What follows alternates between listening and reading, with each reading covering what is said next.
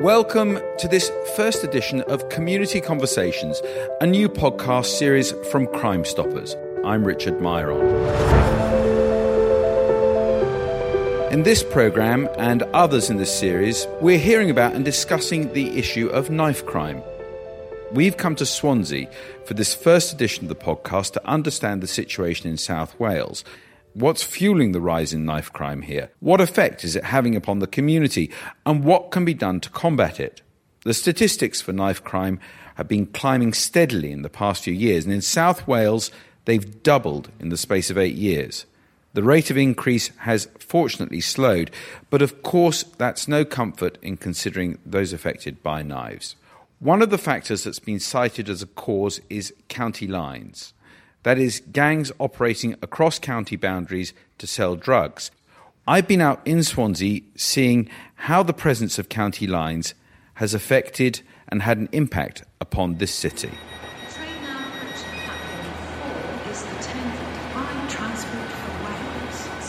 I've just arrived in Swansea in South Wales. It's a cold day here. I've come to the station to meet Detective Inspector Paul Stanley of the British Transport Police who is going to tell me about what the situation here is with county lines. Now, Paul, thanks for meeting me. First of all, how do you see the direct link between county lines and knife crime? People involved in county lines carry knives. They do so for a number of reasons. Firstly, for their own protection. Secondly, to protect what they're carrying. And thirdly, to threaten or take over territory when they arrive. And what specifically are you detecting in the British Transport Police in terms of the, the presence of these knives? On the railways, we have seen an increase in knife crime, but a lot of that's actually been driven by our efforts to detect it. Most of our recorded knife crimes are us finding weapons on people that we stop through our anti county lines activity. We quite often run knife arch operations here at Swansea Railway Station.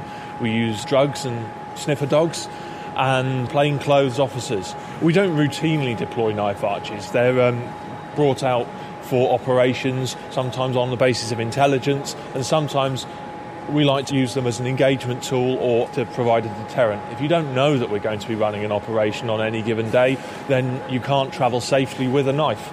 And if someone chooses to travel without that knife, well, that makes the railway a safer place. So our operation's been successful. So, Paul, thank you very much. I'm now going to head out of the station and meet someone who is going to show me the area around here and some of the problems that have happened as a consequence of the county lines that you've been talking about. Ella, just introduce yourself if you would. Yes, I'm Ella Rabaiotti and I am the National Manager for Crime Stoppers for Wales. Okay, Ella, we've just been hearing inside from the British Transport Police about the growing presence of county lines you, from the perspective of Crime Stoppers, have also noted this, haven't you? Yes, it's not new. It's something that's been coming over the last few years or so. There's quite a big drugs market, a big demand for drugs, really, in the city and surrounding areas of Swansea. You're going to take me, I gather, to see some of the areas where more vulnerable parts of the community live and some of the consequences um, of the importation of drugs into this area and, and also about knife crime. Should, should we head off? Yeah, yeah. Hello. We're in an area not that far from the train station where we just met. Got railway arches to my right and to my left a number of buildings. Where are we? So we're in the Strand um, behind the train station, and you can see there's a number of hostels which house um, homeless people, transient people, those who you know are living in chaotic transient lifestyle. We do, sadly, in Swansea have a high homeless population, and I think that is, is related to the drugs market as well.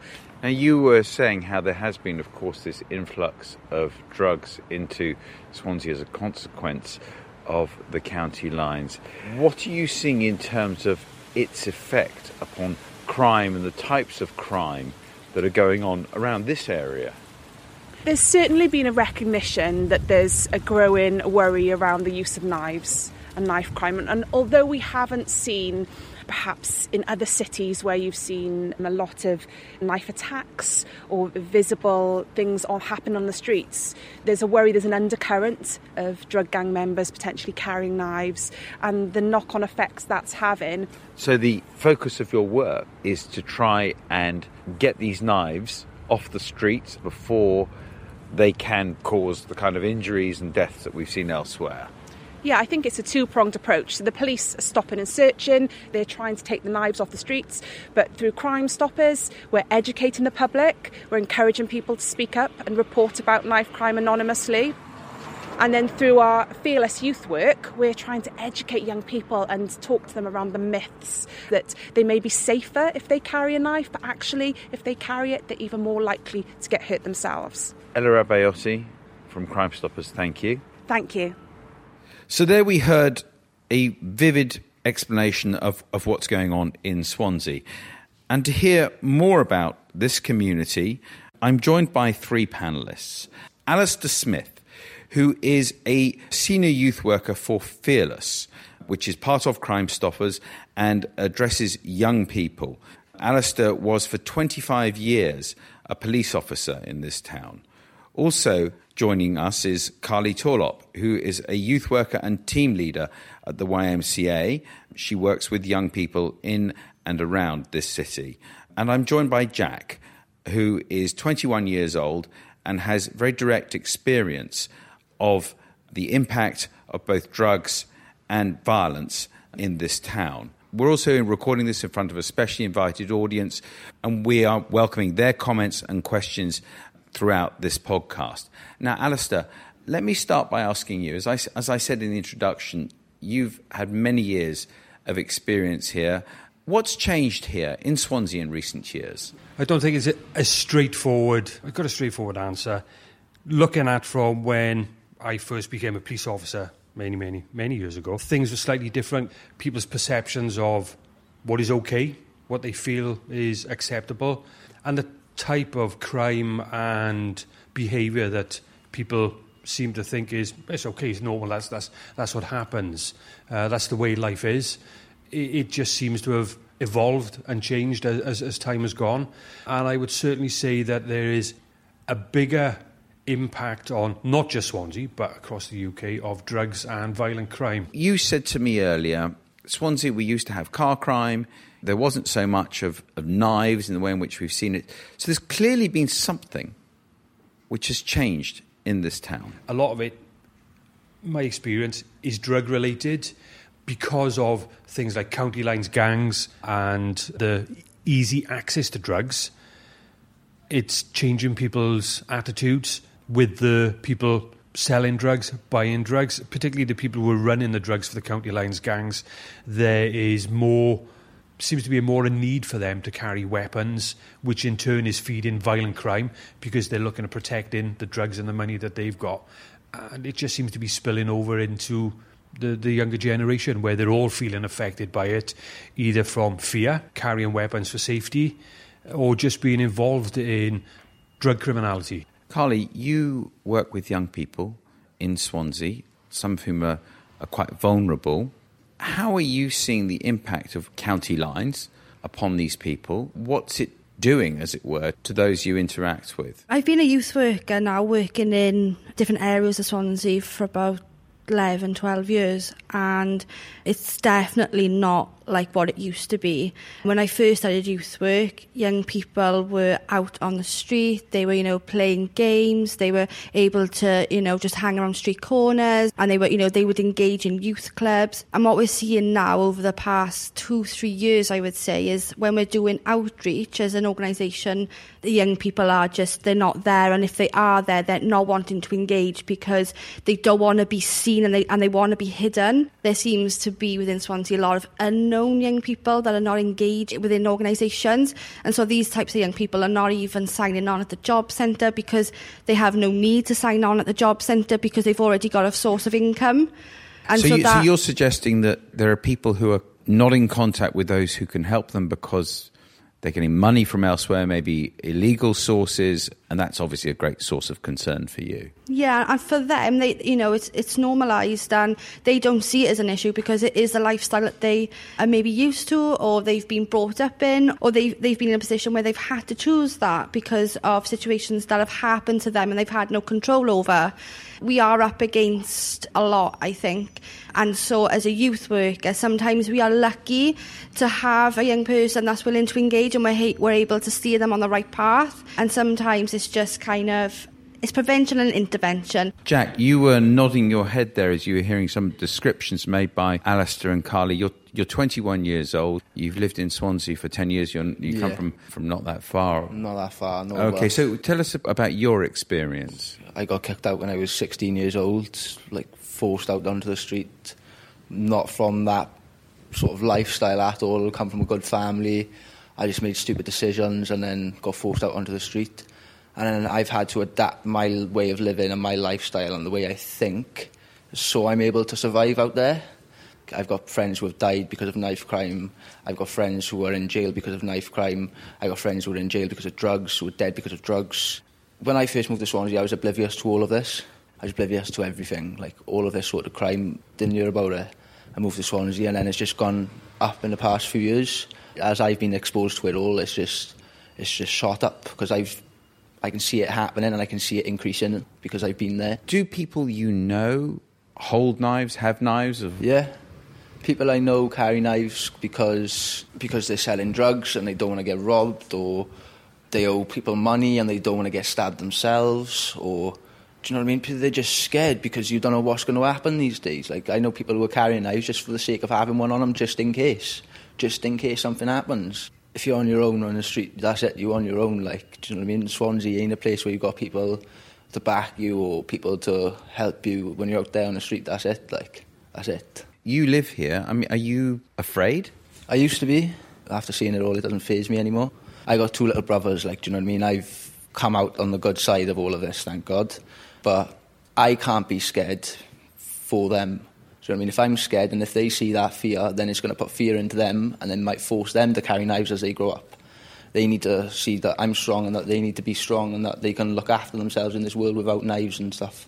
Amongst the people you know, do you see the presence of knives and drugs spreading, or do you think that somehow or other what's happened is, is a warning to people, or is it, is it just It all depends on what sort of situation you're in. It all depends on what sort of drugs are involved, what sort of people are involved. Because with drugs come certain types of people. With certain drugs come certain types of people. With the dealers, with the users, with the people who are supplying it, with the people who are making it. It's all, it's all different. Alistair, we got a very vivid and, and quite frightening picture there of, of Jack's experience. Um, how does that resonate with what you're hearing and seeing amongst the young people that you're interacting with? I would agree with uh, everything he said there. Looking at the way attitudes have changed and the acce- accessibility to drugs, what with the county lines gangs not just being there to supply them, but pushing them out there and making them available in all sorts of areas of the community. Looking at the people, the, the runners who are, who are moving the drugs around, their protection, knives on them for their protection. They've got to protect their property. And then you've got the youngsters that I'm certainly speaking to in the school. There is a change in attitude with relation to possession of weapons. Um, there is a certain percentage that certainly say that, well, they don't see anything wrong with it because you need to protect yourself. Looking at some of the statistics and the figures for sort of Wales in general, possession of weapons has risen. I think nationally it's gone up by about 24%. In Wales, we've got a problem with possession more than anything, but then you've got cities like Cardiff and Swansea, which have got their own problems with violence surrounding knife crimes and things like that. And that's where other organisations and institutions need to help and tackle it. The police are certainly doing their bit with Operation Scepter and sort of things like that. And it's for organisations like Fearless and Crime Stoppers and the YMCA to try and get to people and sort of help educate them about the dangers of it. it. Is one particular aspect here of county lines and the prevalence of knives also the age that it's, it's targeting young people who are, as you say, the couriers or maybe those selling selling drugs, and that young people therefore are holding knives, and maybe they don't realise just the lethality of a knife and, and what they're involved in. Yes, looking at the age range where people are being drawn into county lines, the primary group that seems to be being targeted is between 15 and 17. They are the ones that are getting involved with running the drugs about, moving it here and there. Because for the organised crime gangs, they see these people as part of their commodity. People can generate up to £5,000 a week selling drugs for them, but they don't care about them because these people are expendable. They're just people who are moving the drugs. And as a person that is selling the drugs or looking after them, they need to protect them because if they lose them, they become victims of violence themselves. Carly, I know that you're passionate about trying to educate, trying to draw people away from some of the temptations and, and the dangers that are out there. When you hear about the lure of this, the lure of the money and inverted commas, some of the glamour that kids think goes with that, how difficult is it for you to do your job when faced with that? Extremely difficult. We spoke earlier a little bit about young people are a target when they have certain vulnerabilities, and there's a lot that makes a young person vulnerable or, or a person in general vulnerable. And I think one of those things that can make you vulnerable is if you come from a family who's experiencing poverty and if you've got a mum who can't put food on the table or a guardian who can't put food on the table and you've got a son or a daughter who's coming home at 14 and they're putting food on the table and you've got a two-year-old son to also feed, you know, is that mum going to question it? And so then when you've got a youth worker in the background going, you know, let's try and put you onto a course or let's, come, let's sit down and kind of talk about your experiences and they don't want to know. They're just worried about feeding their family and, you know, that kind of responsibility at the age of 14 is a lot. And the last thing they want to do is think about having a conversation with their youth worker. And so you are up against it almost immediately. Jack, when you were involved in drugs, Yeah. the messages that you were getting from people like Carly, were you willing to listen? I mean, at, At what first- point? At what point did kind of you turn around and say, "I think I need, I need to listen"? It got to a point where my addiction was making me physically ill, and I was in hospital because of my addiction.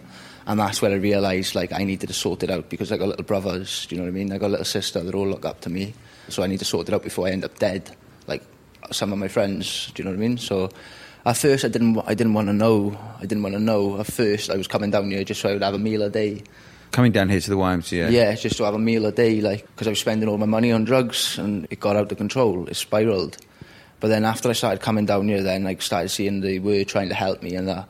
We've talked about people coming in from outside of Swansea Yeah. uh, and selling drugs. Did you see anything like that? Yeah, yeah. Um, I got offered multiple times by multiple different people. Like they'll walk up to you with a wad of cash in their hand and just say to you, "Oh, let me stay in your flat for three weeks, give you money, give you your drugs every day." Do you know what I mean? They're gone after three weeks. Then you don't see them again. When you're addicted to drugs and when you're living in poverty and somebody's coming up to you with wads of cash or the drugs that you're addicted to and saying, look, all you have to do is let me sit in your flat, it's, it's, it's a game changer for an addict. Now we have questions from our audience. First of all, if you could just introduce yourself. Thank you. My name's Anne Marie Rogan. I'm the um, Chief Executive of YMCA Swansea, and I've been moved by what I've heard here this afternoon. And this is what we do every day. You know, I'm, I'm supposed to be able to absorb this and think about it in terms of how can we find a solution for this. And I think that's, that's what I really want to ask the panel. How can third sector organisations and the community come together to find a solution for this? What can we do to help? Anne Marie, a very, a very direct question. It's a huge problem, and there are limited resources. Let me start, Alistair. I think looking at what is already in place, I certainly know that the government is. There are loads of strategies that they're looking at for dealing with various different aspects of violent crime, drugs, youth violence, and, and sort of things like that. But I think a lot of the time, some of the things that need to be done should be done on more of a local level, whereas things can happen nationally. Maybe the impact for London, the metropolitan area, it might be effective up there. But when you come down to somewhere like South Wales and down to Swansea, where you've got the demographics totally different and the type of behaviour that we're seeing, So, what are the particularities? What, what's particular then about how you would deal with the problem of drugs and knife crime here in Swansea? Oh, I wish I had the answer to that question, I can tell you. It is a difficult subject to, to deal with. We can all go out, we can talk about it, we can try and educate people to try and make them see the dangers of becoming involved in it, give them warning signs about the indicators of what is happening around them, the issues that people will face if they get involved with it, and how it, it affects the community, because people just see drug addicts as drug addicts. It's nothing to do with them people are carrying knives, especially the kids carrying knives, but they don't realise the fallout from all that, how the community is affected by, say, a person's house being taken over for dealing drugs for a short period of time. Like, like we were hearing about, yeah, like we were hearing from The impact it has on that individual and the impact it has on the area itself, where you will get an increase of antisocial behaviour, you will get an increase of a different type of person coming into the area, you will get an increase of drugs litter in the area. It'll then start to become a place where "Oh, I don't fancy going down there. I'll cross the road, I'll go, go a different way. And that has an impact on the way the community feels about it. And it, it just spreads out to the whole community. It's from a simple thing as somebody starting to sell drugs from a particular location. So you can see that the negative effe- effects quite quickly. Now, Carly, let me turn that question that we got from Anne Marie to you. It comes down to this, in my opinion, that a charity is not going to tackle it by itself. The police are not going to tackle this problem by themselves. The private sector are not going to tackle this by themselves, and we can all try, but we may as well not unless we're working together. You know, we need to put our expertise into kind of tackling this problem together. But then you've got the government going maybe looking at where this needs to be sold on a higher platform because unless we've got support of you know parliament and government then you know it comes down to funding for charities you know. But then when you look at what is the priority in government at the moment you've got employability so it's about putting young people into jobs. Well then shouldn't this be number one priority? Because those young people are not wanting to get into jobs because there's things first that they that they need to tackle. And so I think what they need to be doing is looking at youth work as prevention rather than intervention. And I think that's what it boils, boils down to for me is that youth work is now being used to put young people into employability but then in the background you've got all these young people that are so far away from thinking about going to work and there's no one that's tackling those types of issues. And so the importance for me is that youth work has become something that it, that it isn't. You know, youth work is about working with young people and steering them into the right pathways and also helping them develop into mature adults so they can lead independent lives. You know, we're not crisis management trained. We are helping young people to grow up rather than to fix their lives.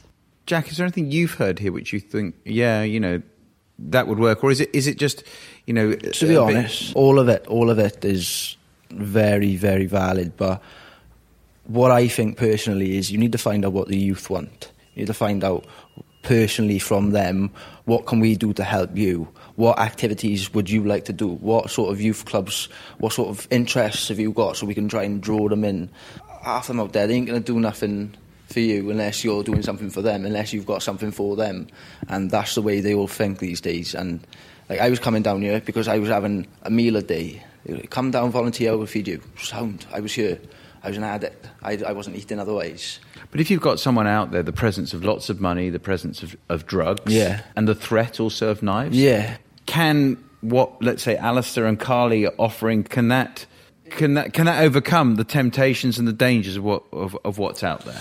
Depends what things you've got in place for them to come away from that. Because if they're coming away from that and coming down here, and there's nothing for them to do, they're going to want to go back and do something with themselves. You know what I mean?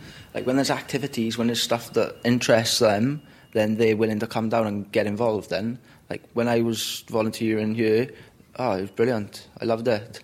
Loved it. They had activities. I'd done the garden just opposite the building now. Went out on a boat down the Gower and seen dolphins and stuff like that. It was just really, really good. Things would make me feel good during the day, and then I'd go home and feel a lot better about myself. Now we have another question Yeah, hi, I'm Gemma Wolf. I'm the Serious Violence Prevention Coordinator for the South Wales Police and Crime Commissioner. And they're more observations than que- uh, questions, I guess. So, first of all, obviously, historically, I think it's been seen as very much a policing issue, but I think, particularly in South Wales, we move forward massively. Now, partners are working together to tackle some of these issues. I do recognise we've got some way to go with that as well and working together. I think part of the issue is that there's short term funding being given to solve long term problems, and that's always going to be a massive issue. But I think the more we can kind of pool resource and maximise resource together, we can work against some of that. I think part of the solution is to work together to understand the current drug markets, drug users, the associated vulnerabilities, and our drug treatment services currently fit for purpose. I think that's a massive issue. We know that county lines to use violence, obviously, the key driver is drugs, and I think particularly in Swansea, we are seeing that escalating um, locally. I think the policing element is vital, like with Op Scepter and that enforcement and, and Can, you tell us about Operation Scepter? So that's kind of dedicated resource, particularly in Swansea and Cardiff, where we know county lines issues are escalating more prevalently than other areas in South Wales. But it's dedicated force looking at intelligence sources and targeting certain areas, certain properties, certain drug gangs, and taking away their drugs, their money, and doing some dedicated work around that. That is really important. There's a place for that, but I think we need the early intervention and prevention work to work alongside policing and to intervene at a much earlier point in these young people and vulnerable people's lives than maybe we have done in the past. Before we come to the panel for a response, there's another question there. If you could just uh, identify yourself, please. Hi, I'm uh, Ross Williams. I work for Coastal Housing. Like Gemma, I had a couple of observations before that. I think what we're hearing from the panel is a bit of a perfect storm as well, coming from you know an increase in knife crime, which has come from an increase in poverty in these communities that we're talking about, particularly in areas of, of Swansea and other cities. And there are people who are capitalising from that poverty in communities. You've got cuts to the third sector where charities and organisations such as the one we're, we're hosted in today in YMCA Swansea are fighting over pots of money with others, which make it very, very difficult and resources go into to that space when they could be better spent. I just wanted to pick up on Jack's point. I think that with that perfect storm comes just a complete collapse in aspirations for young people in community. And I think Jack makes the very important point that if you want to understand what young people want, ask them, because that's where you get buy-in from people. That's where you continue to engage with people, and that's where effects are seen on other organisations like the police have reduced reduced reoffending. I work in in housing association where there's then reduced evictions and less community issues, less antisocial behaviour, and those communities can be a place where people are proud, not where they feel they feel threatened if they walk down the street.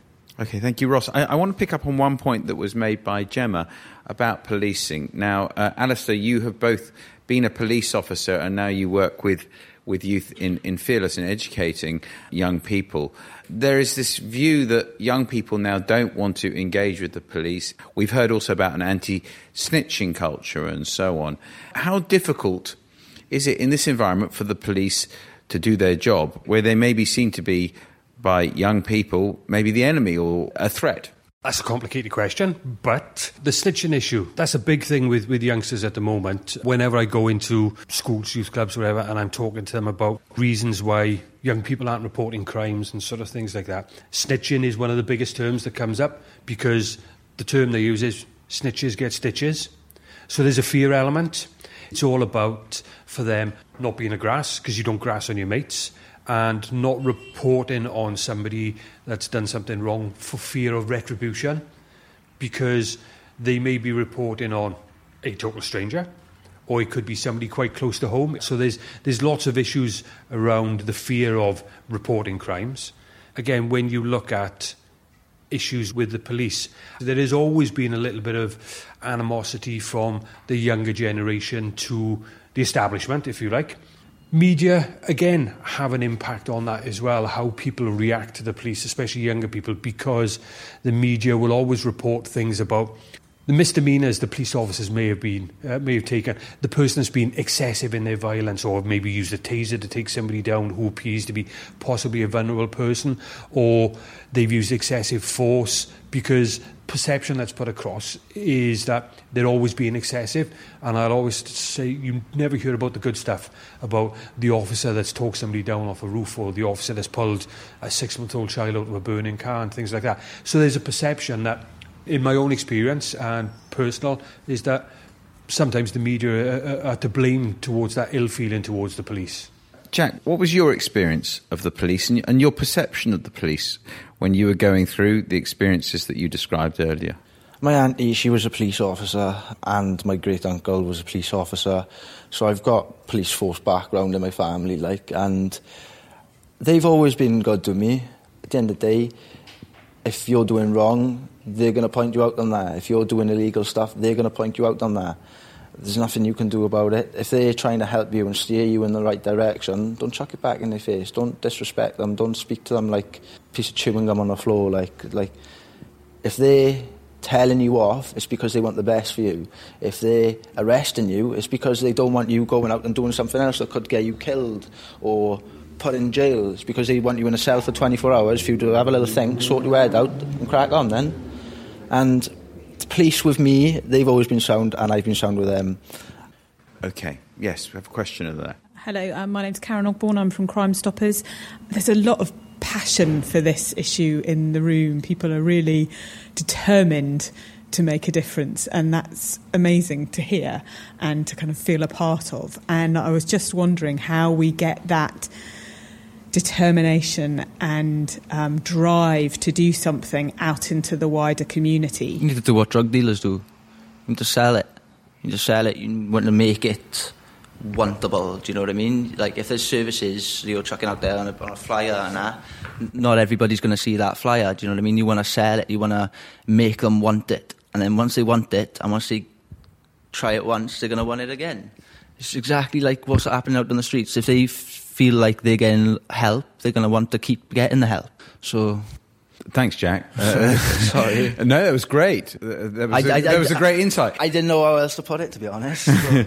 Carly, isn't there a danger that Alistair also referred to this earlier that people don't want to know? It's a problem. It's someone else's problem. It's the problem of people living down near the station, not out in the suburbs. They they don't want to know. How can you get people to really engage with this issue of both drugs and knives and to really care about? I, well, I think this is a, is a great start to begin with. You know, doing this type of podcast where it's going to kind of get a lot of people listening and a lot of people interested into the topic, and also having the opinion of young people who are living it and breathing it and have had those raw experiences.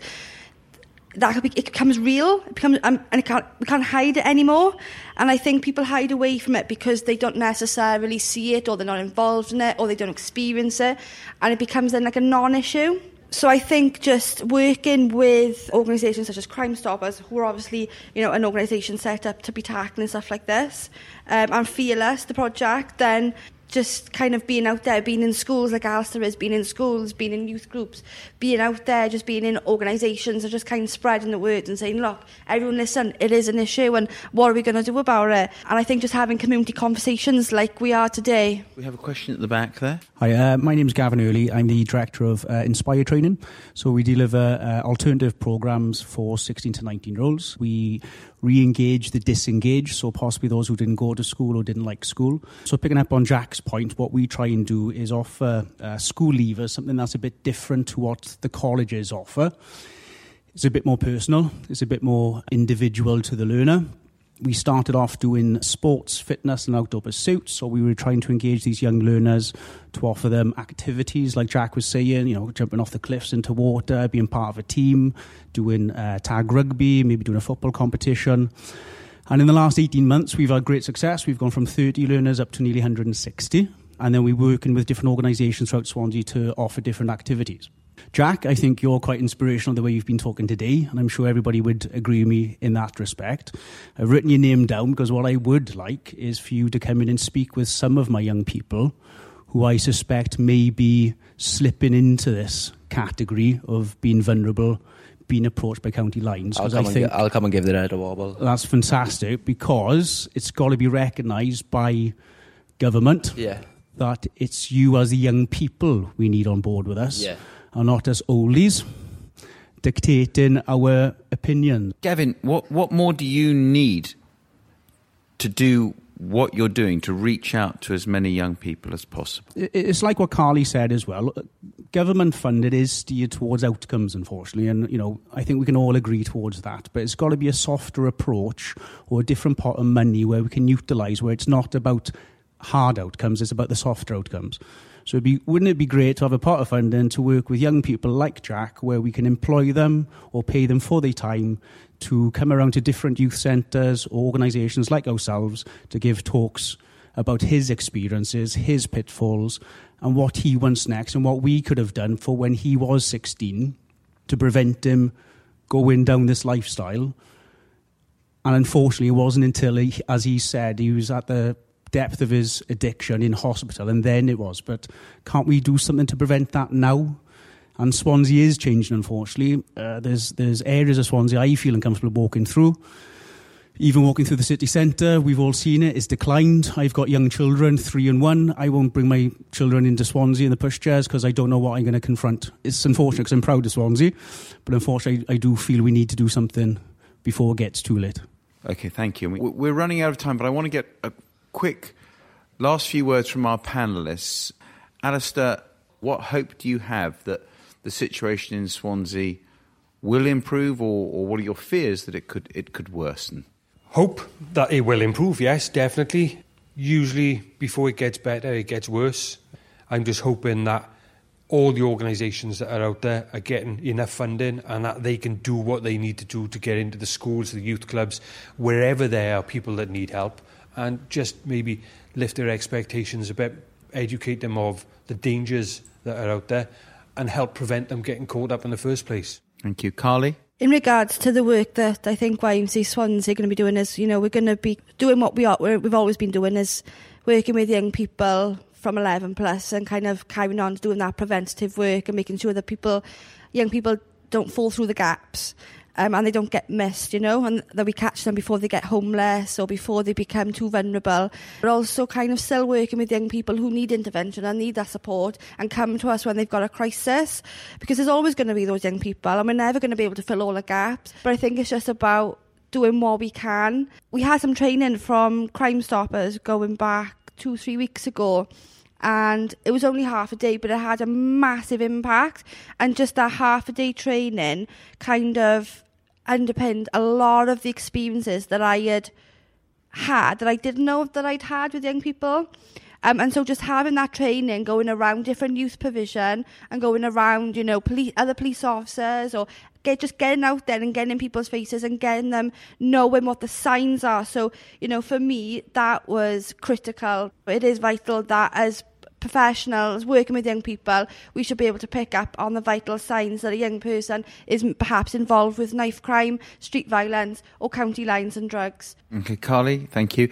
Jack, your hopes and your fears? My hopes is that it doesn't get any worse. It's gonna, it's gonna, but yeah, I hope it doesn't. I just hope that I can do right now by myself for my little brothers and for my family just to help them, like just so they can see that I am trying to sort my head out and that I am being a better person. That my hopes is that I set an example for other people to follow, for my little brother's friends to follow. Want to catch them while they're young, so it doesn't, so they're not getting to my age and they've been through the same stuff I have. Thank you to all our panel. Thank you also to our invited audience and their comments and their participation. It's been a very, very illuminating discussion. This podcast has been made for Crime Stoppers by Earshot Strategies. I'm Richard Miron, and the producer is Anouk Mier. Crime Stoppers is an independent charity that gives people the power to speak up to stop crime 100% anonymously. If you have information on a crime, you can contact Crime Stoppers by phone and online 24 7, 365 days a year. Just call 0800 555 111 or visit crimestoppers-uk.org.